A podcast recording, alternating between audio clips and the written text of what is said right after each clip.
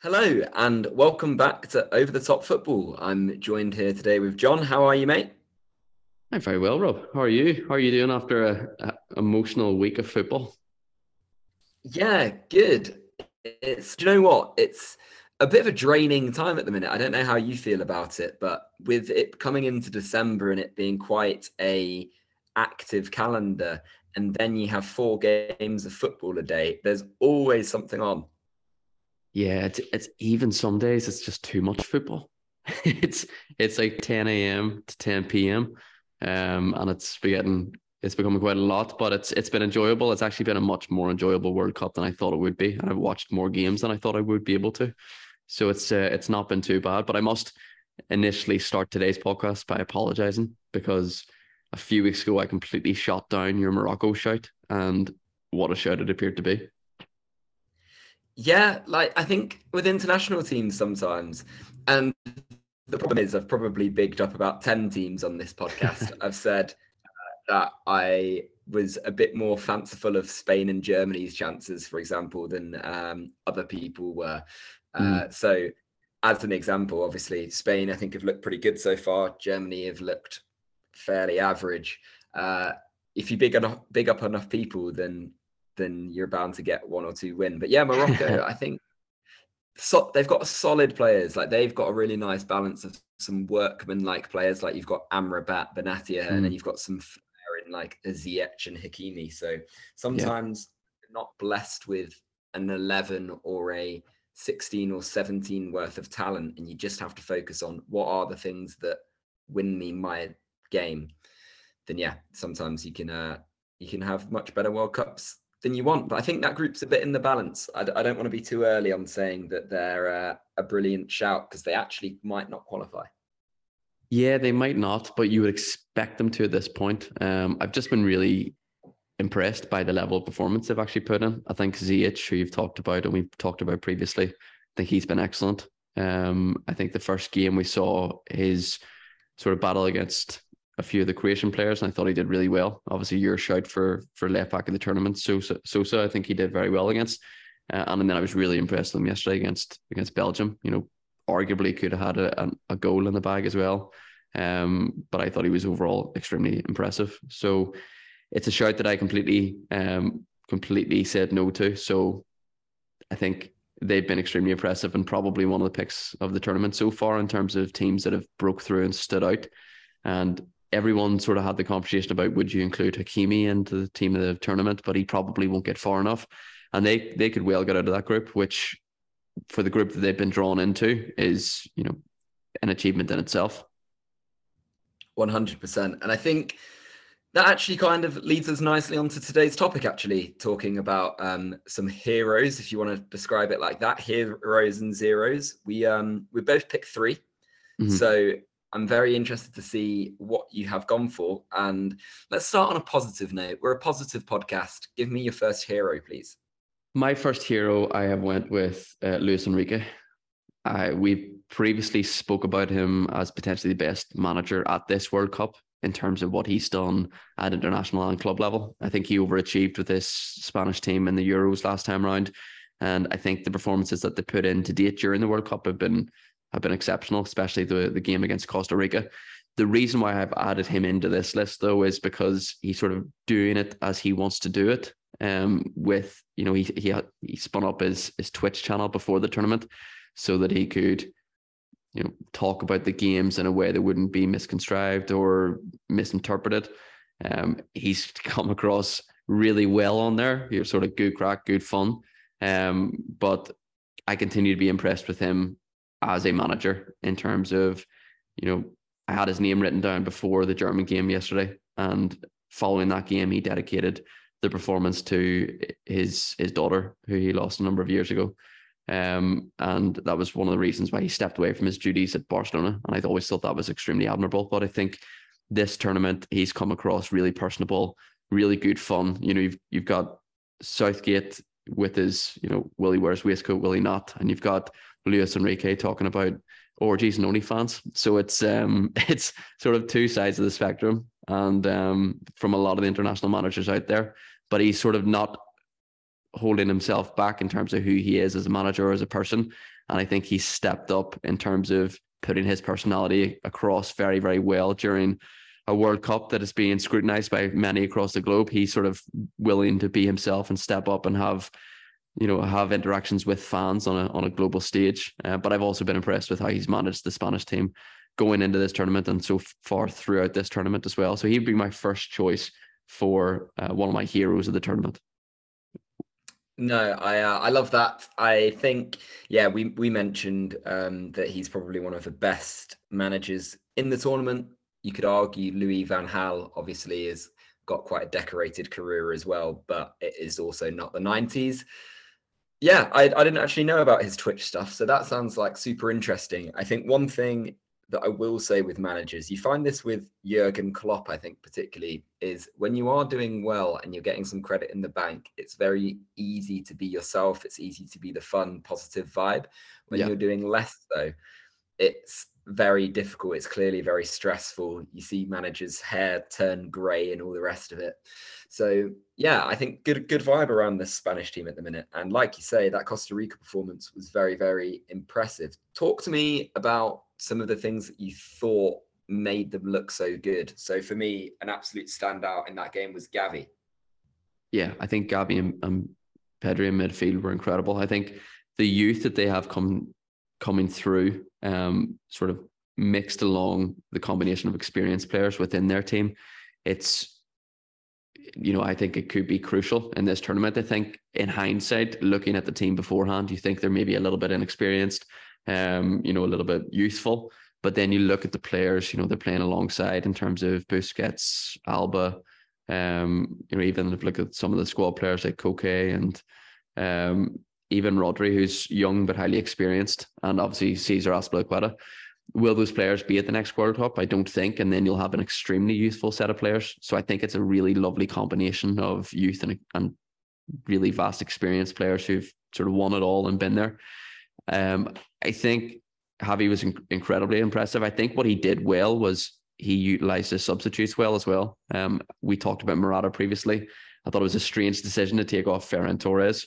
Um, at that point, whenever he was on on a brace, you know, going for a, a hat trick, but then Morata came on. I thought he was actually very poor, but he probably had two good touches in the game against Costa Rica where he took his goal first time and the cross for for Gavi's goal, which was absolutely incredible. And I think he went down as the second youngest ever World Cup scorer, but he's been extremely impressive throughout the tournament, and I think that goal sort of capped it off.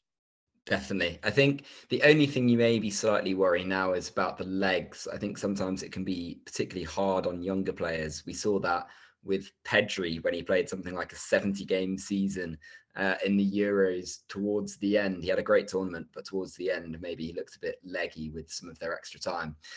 And actually, to be honest, John, this quite nicely leads us on to my first pick because uh, you've touched on him there. So I've put hero number one as the return of the number nine. Obviously, Füllkrug and Morata scored in the Germany Spain game yesterday, both off the bench. We've seen goals for Lewandowski, Giroud, Richarlison. Uh, international football, I've spoke about it before. I think it's a weaker standard overall. And actually, if you've got someone who can score your goals, put them in your team. Yeah, I don't disagree. I think you've probably missed out Valencia there as well, and and another one who we might come on to in terms of Taremi. So yeah, I think the return of the number nine is absolutely accurate. We even thought looking at this German team, they would potentially play a false nine, which they look to have started with with Havertz. But yeah, I was extremely impressed with Füllkrug, who you spoke about, and the performance he had yesterday. And he put in a good shift. But um, yeah, in terms of the Such return, yeah, lovely finish by someone who's who's on form, which is exactly what this World Cup's about, isn't it? It's players coming straight from a a sort of packed season where you're in the middle of it and you're starting to build up momentum and then you're then you're being thrown straight into an international tournament. And I think with Füllkrug and you know the way in which he played yesterday and the finish as well, you're probably seeing the benefits of that type of layout and the the timing of this tournament. Definitely, and I think it's something that's happened in Premier League football. It's become notable with Nunez and Haaland getting signed this season. And football has shifts. Football has yeah paradigm shifts, if you want to call it that. It was four four two, uh, then three in the back all became vogue. Then four three three became vogue, and now I think we're seeing a shift back to a traditional striker partly just because um, some of the ones, the best ones in the game. So Benzema used to kind of be a foil for Ronaldo. Now he's the main man. He's become the number nine. Lewandowski's obviously now been doing it as the main penalty box guy for a little while. I think that will be an evolution in Harry Kane's game in the next couple of years. People think that he'll become more deep, but I could easily see him being a bit more penalty box like the other two I've just mentioned. Uh, but one of the interesting things I actually heard about it was it's kind of a contrast because we're now asking for more from centre backs than ever. We're asking them to be ball players, carriers. Actually, some of the physical aspects, you see fewer and fewer Pepe esque defenders these days. So, actually, the rise of the number nine is coming in partly just because of what we're asking on our centre backs now. And someone like a Jules Koundé, who I think is about five foot nine, and Lisandro Martinez are good examples they've come to prominence because they have a lot of the skill sets that are good for the modern game. But actually, now if you can whack them up against a six foot four brute of a centre forward, I think it's quite a nice style clash to have. Yeah, it's it's how can you manipulate the players that you're playing against, and whether it's you know a quick number nine putting the ball playing centre halves under pressure, or whether it's the sort of tall number nine with the significant presence, putting a smaller centre half under pressure in the air. So it's yeah, it's a good point, and I think we we certainly have seen it with some of the the Premier League sides and their you know purchase of standard what you would call older fashioned number nines rather than looking at smaller sort of false nine type players that they had previously played in those positions and that's sort of been brought into this world cup quite well in terms of the styles of the way that these international teams have set up, even the usage of Richarlison as a number nine, it's maybe not how he's previously played, where he's, you know, moved over to different each wing or dropped a little bit deeper. He was playing as an out and out number nine for Brazil last week against Serbia, and I think he he did extremely well. As much as I like to criticize him every so often, um, I think he was very impressive. But I think overall the number nines in this tournament have a, a lot of them have delivered. Um, it's just we're waiting for Harry Kane to wake up a little bit now. Yeah, definitely. And now that you said that, and already had a Southgate dig in this podcast episode, I would move swiftly, swiftly on. Uh, zero, number one for you, John. So this was probably an easier to pick list um, for me, but I think the first selection that I've made for this list might surprise you. Um, I went for Kevin De Bruyne in this list. So multiple reasons as to why, but to pull on a few, um, you know, we sort of bigged him up as the best midfielder in the world coming into this tournament, and the opportunity to prove that that was the fact. And I think he's he's went the opposite way in that he's just has not delivered at all from a personal performance perspective. We looked at, you know, he's highly involved as a Man City player, of course, and normally for Belgium as well, averaging around 60 passes per game. Um, in this tournament so far, he has averaged 42 passes per game with a 70% pass rate, uh, pass success ratio. Um, so he, he's nowhere near as involved as he would normally be. He, you know, normally puts in around four crosses a game for Man City. In this tournament, he's put in four altogether and across the two games for Belgium so far. Um, normally, he averages three shots per game for Man City um, in standard Premier League season terms. This tournament, again, he's had three shots across the two games, with only one testing the goalkeeper. I think performance wise, he's dropped well below what we expect from Kevin De Bruyne. But I think attitude wise has also significantly dropped below where we expect him to be as well. He's never been a disruptive type force within the Man City dressing room, as far as we can see from an external perspective. But I think some of the interviews that he's done during this World Cup, I think especially, you know, they were incredibly disappointing in the Canada game. So you, you probably could have had Belgium as a whole in the zero uh, category, but I went specifically for Kevin De Bruyne. They were extremely disappointing in the Canada game. Um, he got you know, player of the game, which he immediately sort of balked at and said, which I, I quite liked, saying, you know, I think this was given to me based on what you know I can do rather than what I did today. Um, but I think that negativity got brought into further interviews later in that week, in which he sort of said that Belgium were too old to compete for the World Cup. They sort of didn't have any chance this time round. If they were going to do it, it was going to be in 2018. I don't think any of that is incorrect, but I think as a senior member of your changing room, you should be coming in with positivity and you definitely shouldn't be throwing your your teammates under the bus in terms of their age or their capabilities. So I don't know that that was one that I've I've added to my zero list. It could have been between a few people or between a few clubs or pundits or nations or corporations. Uh, but that was my first choice. I mean, what do you think? What do you think on that? Is that fair? Is that you know unexpected? Three words for you, John. Let me talk. In true De Bruyne style. Um, yeah, I don't think it's unfair, and I actually, I, I do think Belgium are suffering from Lukaku not being able to play many minutes. Uh, they have somebody else injured as well. I can't remember who it is right now, but they are they've had a golden generation, but their backline is weak, man. Having a Vertonghen Alderweireld centre back partnership is is so old. Yeah. yeah.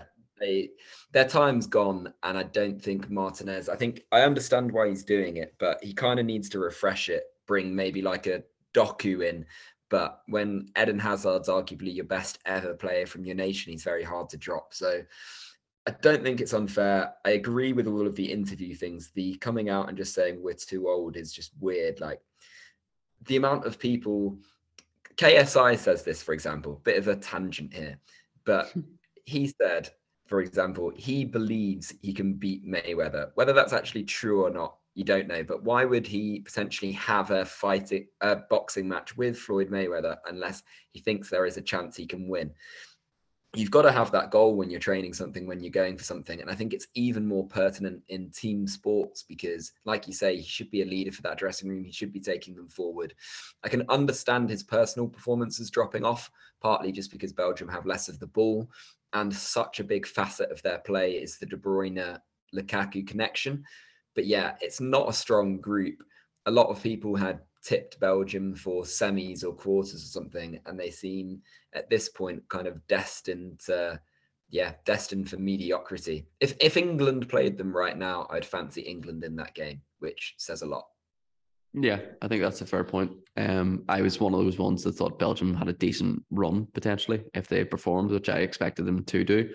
Um, but I think, yeah, you, you specifically look at the the defensive capabilities, and they're they're still playing Vertonghen and Alderweireld, and there's no one else sort of coming through. I expected um, Faes from Leicester to get a game alongside you know Dendoncker, or maybe they changed it back four. But um, yeah, I've been extremely unimpressed with them to date, especially in the Canada game, who I thought were excellent and um, nearly went down as one of my heroes, but didn't. Um, but yeah, I think that their performances so far have been so under par. And you know what happens with Roberto Martinez if they don't get out of the group? Surely, I know his contract's up after this tournament. Uh, I believe he's also the technical director for the Belgian football team. So, I mean, will he be sacking himself? I don't know whether he wants to actually do that. Um, but it'll be interesting to see what they do in potentially their last game of the tournament next time round and uh, see if they can potentially get out of this group. 100% interesting about Martinez potentially sacking himself. It's something I always say as a business owner. What am I going to do? Fire myself? Um, so yeah, that would be super interesting to see. I have seen, I've got some mates who are Everton fans, and they've talked about yeah, Martinez maybe. Maybe he actually has a bit of time at the end of this season, but then he looks at going there. Obviously, they're a club that need a bit of renewal. He would know someone like Onana maybe he could even convince a Lukaku to come back to Everton.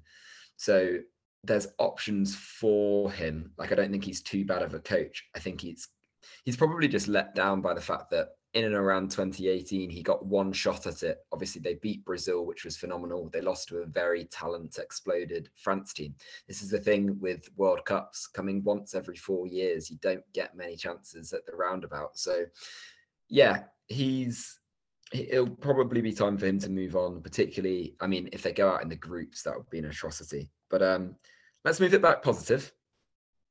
Oh, actually, did I give my zero? I don't think I did. I don't think you have. So on to your zero, please.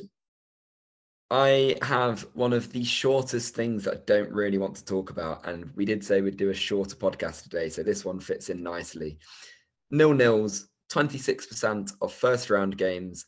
That is the highest percentage ever. It's up from about 20% in Russia, which I also think might have been the next most nil nils in first round games there was games I was excited about in that something like Uruguay versus South Korea. You had Bentancur versus Son, for example. Uruguay are also my sweepstake nation.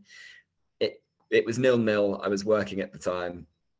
I I just cannot be bothered to watch the highlights for a nil nil. What yeah. highlights am I going to see? A shot on target.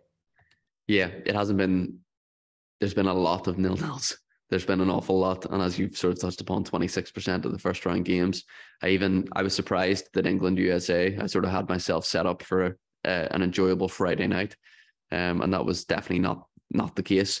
I think that was England's 12th ever uh, World Cup nil nil, which puts them highest ranking in terms of you know goalless draws in World Cup history. But I think that's yeah. been across the board at this World Cup where you don't know whether you're going to get you know, incredible excitement like England Iran or the last few minutes of Iran Wales, or whether you're going to get a, a boring nil nil draw where, like you've mentioned, there's sort of no desire to go and pick up on those extended highlights if you haven't caught the game. But um, yeah, hopefully we see more goals coming into the the latter stages of the the tournament. But you would expect more goals at this stage whenever you're talking normally against higher ranked teams and, and lower ranked teams. So hopefully the the rest of the group stages deliver some more goals. Definitely. I think now that there's some jeopardy, so England Wales is a good example of that actually. Wales need to win 4 0 to stand any chance of qualifying. So as much as people have said, oh yeah, Wales could beat England if England don't show up and things, that could happen. But the fact that Wales have to go and try and score four just means I really struggle to see that being a nil nil uh, because they're going to have to go all out. It will open up spaces for England to counter. So a bit of jeopardy. And now that the teams are actually getting to play with each other more than once in a row for the first time in three months or however long it's been, I think we should see a bit more quality, which would be very nice, to be honest. So move me on to hero number two, please, John. Hero number two, I went for Roy Keane. So any chance to throw an Irishman into the heroes list. But I think um, Roy Keane at this tournament has been a bit of a breath of fresh air. We've seen a lot of pundits, some of which we might cover in the in the zero section, who've come across quite poorly in this World Cup and this tournament. Um, I think Roy Keane has been, you know, comical. He's been straight to the point. He's been, you know, very very forward about some of the issues that a lot of other pundits have been unwilling to to talk about. Um, so I think he goes into my hero list. I think he's just been you know really enjoyable to watch. You know, I grabbed one of my first cups of coffee of the day and I watched him and Graeme Souness shouting at each other at you know 11 a.m. on a can't remember I think it was a Monday morning and that was a nice way to start the week. So um yeah, I think he's been he sort of said what a lot of fans have wanted to say. He's called out players who haven't worn the the armband whenever they probably should have. He's called out some of the issues that we've seen with some of the you know larger topics that we've already spoken about. Um, and I think he's been one of the pundits that have not shied away from controversy and shied away from expressing what we all think. And um, yeah, I think he's carried on the performances he puts in with Sky Sports on a Sunday, and he's brought it straight into ITV uh, during the World Cup, and he's been he's been a breath of fresh air in terms of the the standard football language that you normally hear, and he's just getting straight to the point. Uh, his dig at England was quite enjoyable whenever we talked about um, Musiala, and uh, you you know Roy Keane will never forget the fact that Grealish and Rice played for Ireland before they played for England. Um, and as an Irish fan, you always like to see those types of reminders placed in. But I think he's been he's been great TV and he's been great um, to watch as an actual pundit as well. And it's during some of these nil nils he's been quite enjoyable just to give you a bit of entertainment. So he goes in as my my second hero. And like I said, I'll try to mention any form of Keane throughout one of these episodes anytime I possibly can. So he goes in as my second choice. No, 100%. Your Keane loving rolls on, which is nice to see. I quite uh, enjoyed Roy Keane's polo top the other night, the one that looked a bit like a deluxe paint chart, but uh, I actually thought bit of, bit of swag from Mr. Keane matched his beard nicely, funnily enough Yeah, I've actually watched probably half of the games that I have seen in the pub where they tend to turn kind of like the ITV commentary uh, at halftime off. So I haven't heard too many of his sound bites, but yeah, he's definitely he's an enjoyer of the game, but he's he's not too too upset with being critical about things that need to be. I think, yeah, I don't want to, I don't actually know what you've got as zeros later, but you've alluded to maybe G Nev might be one uh, based on what you were saying there. So, yeah, Roy Keane, he's a nice breath of, breath of fresh air. And I think, um, yeah, him, Micah Richards, I think there's been a few in recent years who bring different elements to commentary. And it's nice to see um, from, yeah, kind of the days of, very boring, very uh, very broadcast safe people. Um, my hero number two, actually the team I've enjoyed watching the most at the World Cup is France. I don't know how much of their games you've seen, John, but obviously they've had a 4 1 um, and maybe a 3 1 as well. They've been really, really good to watch. Yeah, I picked up both uh, both of their games and I've been really impressed. They've probably been between their performances in Spain's first game, they've probably been the most impressive team and nation throughout this tournament so far. And I I, I was close to picking Mbappe um, or the French national team. So I'm pleased that you have them in as one of your selections. Definitely. I think Mbappe for me, player of the tournament. I did mention last time out, he made your um, predicted team of the tournament. He didn't make mine just because he had quite a poor Euros. And I also didn't want to just go pure PSG, but he's mm. been awesome. Like if he keeps it up, he'll be player of the tournament for me. And actually, something I thought was an interesting discussion point was so much has been made for France. It helps that they just have outstanding depth. Like France could play three 11s that could arguably win the tournament, but they had injuries to Pogba, Kante, and Nkunku, Benzema, like a lot of Mandan, uh, not Mandanda, Maignan, like a lot of players going into the tournament. I wonder if it's actually made things easier for them. Where Belgium, for example, a little bit of a smaller nation, they don't have loads of depth. Injuries cost them a lot. I yeah. think that something's harmonizing this France squad. They're, they've got their back up against the wall. It seems a bit unfair, but actually, you can now play Giroud and he's your number nine, and like there's no question marks on selection with him anymore. Um, I actually think that whilst Pogba and Kante were awesome as part of the 2018 team, I think their best years are behind them. So mm-hmm. Rabiot steps up really nicely, and I also think like Camavinga, Tchouameni, they are awesome players with young potential. So yeah, I think that's probably made things easier for them. I don't know what you think about that. Yeah, I completely agree. I think the two that I had in my head were Kante and Pogba. I think based on performances in past the past years, I think they would have started, but I don't think they would have deserved to have started. And I think unless you're bringing momentum into this tournament, then you may struggle. Um, I think Tchouameni's done exactly what you would expect him to do, and he's been really impressive in terms of interceptions. Um, you know, playing it simple and, and getting the ball across to his teammates. I think has probably been the surprise package of the tournament in terms of how well he's performed, especially in the first game. Um, and I expected to see Camavinga line up beside Tchouameni instead of Rabiot, but I think you know Rabiot's done an incredible job in there. But I, I agree with you. I, we talked about, you know, you went for Benzema within your team in the tournament. I went for Mbappe because I just thought Deschamps has a real, you know, like towards Giroud and would probably throw him in any opportunity that he got. So I think the injuries that have come across or come their way certainly would have stood out as being losses for France, but because of the depth that they have and because of the experience that they have, as well as the you know upcoming really really talented youthful players like Tchouameni, it sort of probably provided more of an opportunity than a than an issue for the French national team, and I think we're seeing that based on the performances that they put in. Definitely. They're a nation who are so likely to implode. I don't, I'm not talking about this current squad, but they have had attitude issues in the past. So it's nice to see that they've kind of got some common ground to focus on. Um, we might have to fly through these next ones. Um, but obviously, I will give you your fair share. So give me your next zero, please. My next zero sort of alluded to him, and you already mentioned him, is, is Gary Neville. Um, I think nothing that he's done has shocked anybody, especially for the predictions that we made about what he would do. Um, he sort of went and said he's going to take all this money effectively to go out and call out Qatar and call out the injustices that have been done during the process of this tournament. Um, he's done exactly the opposite. He's defended Qatar. He's defended the reason for why the World Cup has been, um, you know, has been given to that nation. He hasn't done anything he said he was going to do, and he's done exactly what we said he would do, and and that he's done nothing.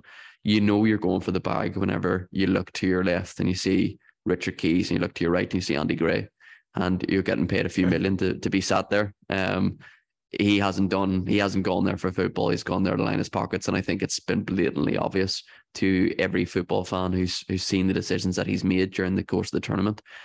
Now he's also coming out and starting to say that Trent would start for any. I'm a big Trent lover, as uh, as you know, because I mention him as much as I mention the Keanes. Um, but he's now mentioning that Trent would start for any other nation in the in the world of football, and he should have been brought on and given a chance. Where he was saying the exact opposite a few weeks ago.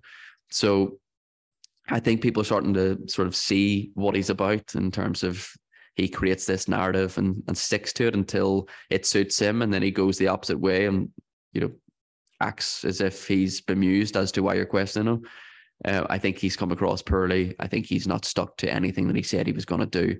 And yeah, I think it's just another example of an opportunity to, to line his own pockets rather than speak up for the wider football community. So that's my obvious second choice. I don't know whether you want to disagree or, or add anything to that. No, I agree. Um, I have actually got tickets to the overlap uh, live. I was supposed to go um, a couple of weeks ago, and now it's been moved back to March time, I think. And I semi dislike Gary Neville more with each passing week, to be honest with you. Definitely he's gone to line his pockets. Um, probably the definition of small dick energy, I think, John. I think someone's pointed out before in the uh, the Manchester United changing rooms, that was always a rumour going around that he's not exactly blessed in that department. And now he's just, yeah, a bit of a weasel. Yeah. I mean, I'm not calling him a zero because of the size. Um, it is his, it is his actions. I have no comment in regard to the other the other topic, um, but yeah, I just think it's a no brainer for me. It's probably I'm doing it in reverse order. So De Bruyne is probably my third ranked. Neville's my second, and there's a very obvious number one choice that you know we might have a bit of overlap in terms of the selection process. Um, pardon the pun. Nice. Well, great pun, and I am calling him a zero in both departments. Gary Neville you're a zero for your beliefs, and you're a zero in the cock department. Sorry if that's a bit aggressive for a Monday morning, but someone needed to say it. Okay. Yeah. My second... Go on, John. I was going to say I'm interested to, to find out your zero now because you've got so aggressive towards Gary. so mine is we've alluded to it in past episodes, but just the overall organization. The players were told that they would get booked for wearing the One Love armbands one day out. We mentioned not having a lack of, uh, having a lack of clarity doesn't help these things. Obviously, the beer inside the stadiums got taken away about two days out. Uh, there was a news report during the first England game that people's FIFA apps weren't working. So England fans who'd got tickets couldn't actually go to the games. Um, four day, four games a day. Again, we spoke about it earlier. I believe it's only been three in the past. I don't know if you've ever seen the David Mitchell sketch where he's like, "It's football all of the time. Monday, Tuesday, football, football, football." Does feel a little bit like that, and I think so much has had to change with this one. They've thought about it really, really late, and then kind of gone, "Oh, we actually have a World Cup to do here." Yeah, messy yeah, it's it's I'm earning myself no brownie points at all with the wife. Um, sort of clocking into at least two to three games a day. So I will have a lot of chores and making up to do after this World Cup. And FIFA probably could have saved me from some of that. But uh, you're right. It just feels like it's a little bit overkill at this point with the scheduling. Um, I know certain World Cups, if they've had to do four games in the same day, they've done two games at the same time. Um, so they would have had two one o'clock games and two seven o'clock games, and they could have done it across different channels. So I think it's been a bit of an overkill. I think um, yeah, we can go into FIFA in a little bit more detail because I, I might have them on my zero list for some obvious other reasons also. But I think all of your points are extremely valid.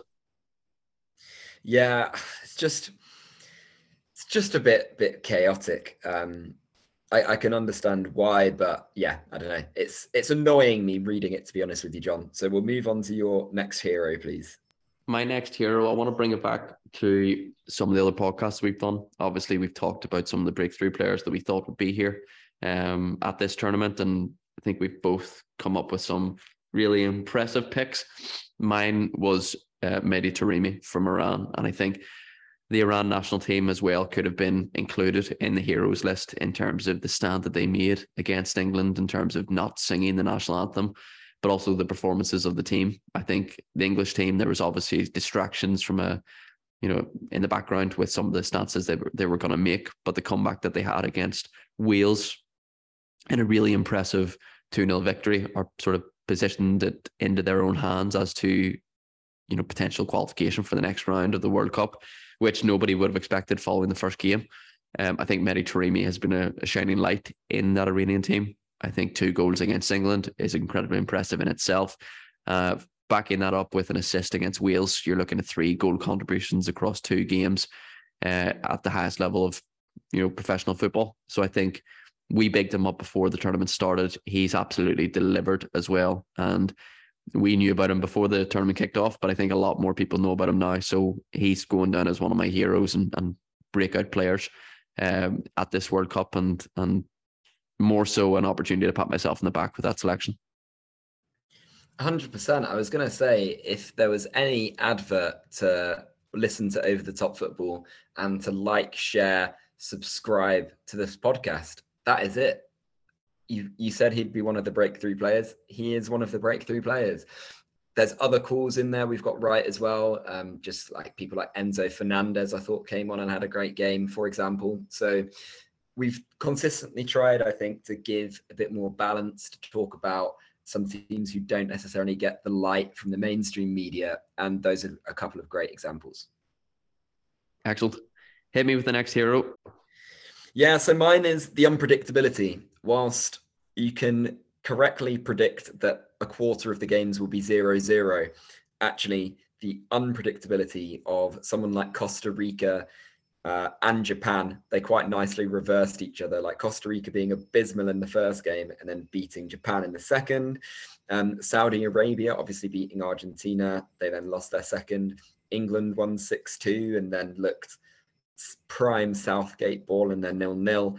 Um, I I actually haven't checked it for the last few days, but my predictor league predictions, I'm really struggling to get a correct score just because it's a bit all over the place. And I think that that element of chaos is why we watch football. Like you don't watch it to see a predictable result and another Man City title.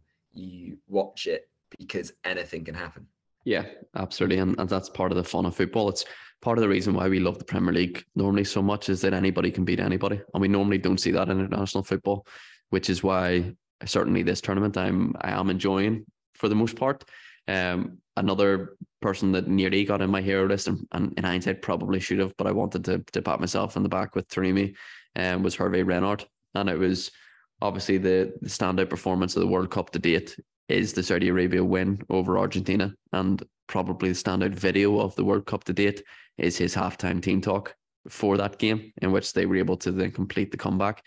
And it's that's that's what football's about, and especially international football, is the passion that he showed during that team talk and the passion that he's continued to show throughout the course of the tournament. So these unpredictable games, whether it's Morocco, Belgium, Saudi Arabia, uh, Argentina, as you mentioned, even the scoreline was Costa Rica and Spain, and then their comeback against Japan it's been an unpredictable World Cup um, and probably one of the most enjoyable ones in terms of normally one of the biggest downfalls of international football is it's predictable and it's a bit boring and a bit rigid. Whereas I think this tournament so far has not proven to be the case. Uh, I don't know whether there's any other examples you want to throw in there, Rob, but I've I've found it quite an interesting tournament because of that unpredictability. Yeah, I, I mean there, there are for sure.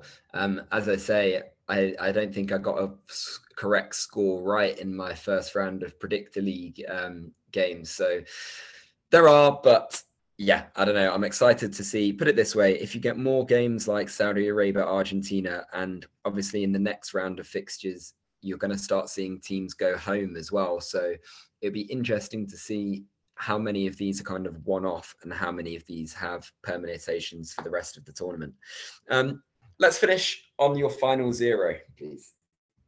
Yeah, so mine it's sort of covered off what you've already spoke about, but mine is the final zero and probably the biggest one in this tournament is FIFA. I think it starts with the the actual allocation of this tournament to Qatar, um, then changing it from a summer tournament to a winter tournament, in that it needed to be done from a safety perspective with the the nation that they selected. But this tournament should not be being played during the the middle of a Premier League or any season across the globe. Um, obvious ones with the stance that they made. Obviously, you mentioned about the one love armband and making those changes, you know, 24 hours before the first game of the tournament is laughable.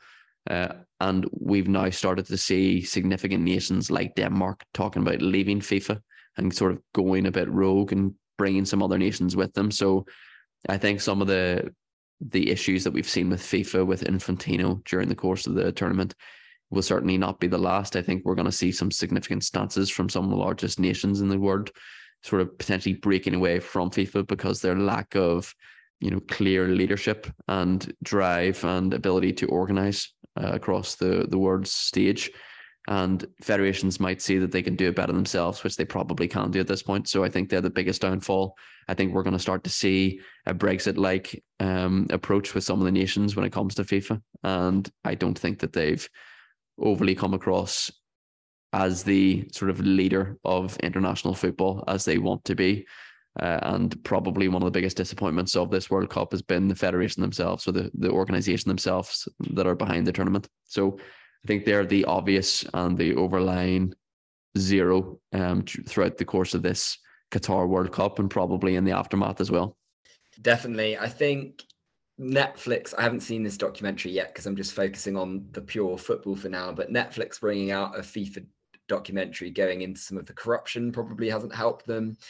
Infantino's definitely not helped himself. I like Denmark. Denmark seems to be a really principled country. I like the idea of talking about, do you know what? Like they've proven time and time again how corrupt they are. Let's try something new. Um, I don't know if post a few more episodes of this podcast, John, you want to try and make a new FIFA and get some of the nations involved. But ultimately, if if not all countries like still have buy-in with FIFA, then the World Cup isn't as good a product. And yeah, it's time to move on. I don't know what their contracts say with them, but FIFA have bro- broken mo- multiple laws. I, th- I think it's time for a change. Yeah, I think so. And you know, following our previous podcast, I did Google, you know, can anybody run for president of FIFA? Because I believe me or you could probably do a better job.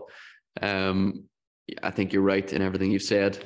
I think it'll get to a point where we'll be, we will see some breakaway and we'll see a different format in terms of the World Cup and other international tournaments um, in the next few years. And I think a nation like Denmark, who aren't opposed to taking a stand, maybe a Germany would follow, following on with some of their protests.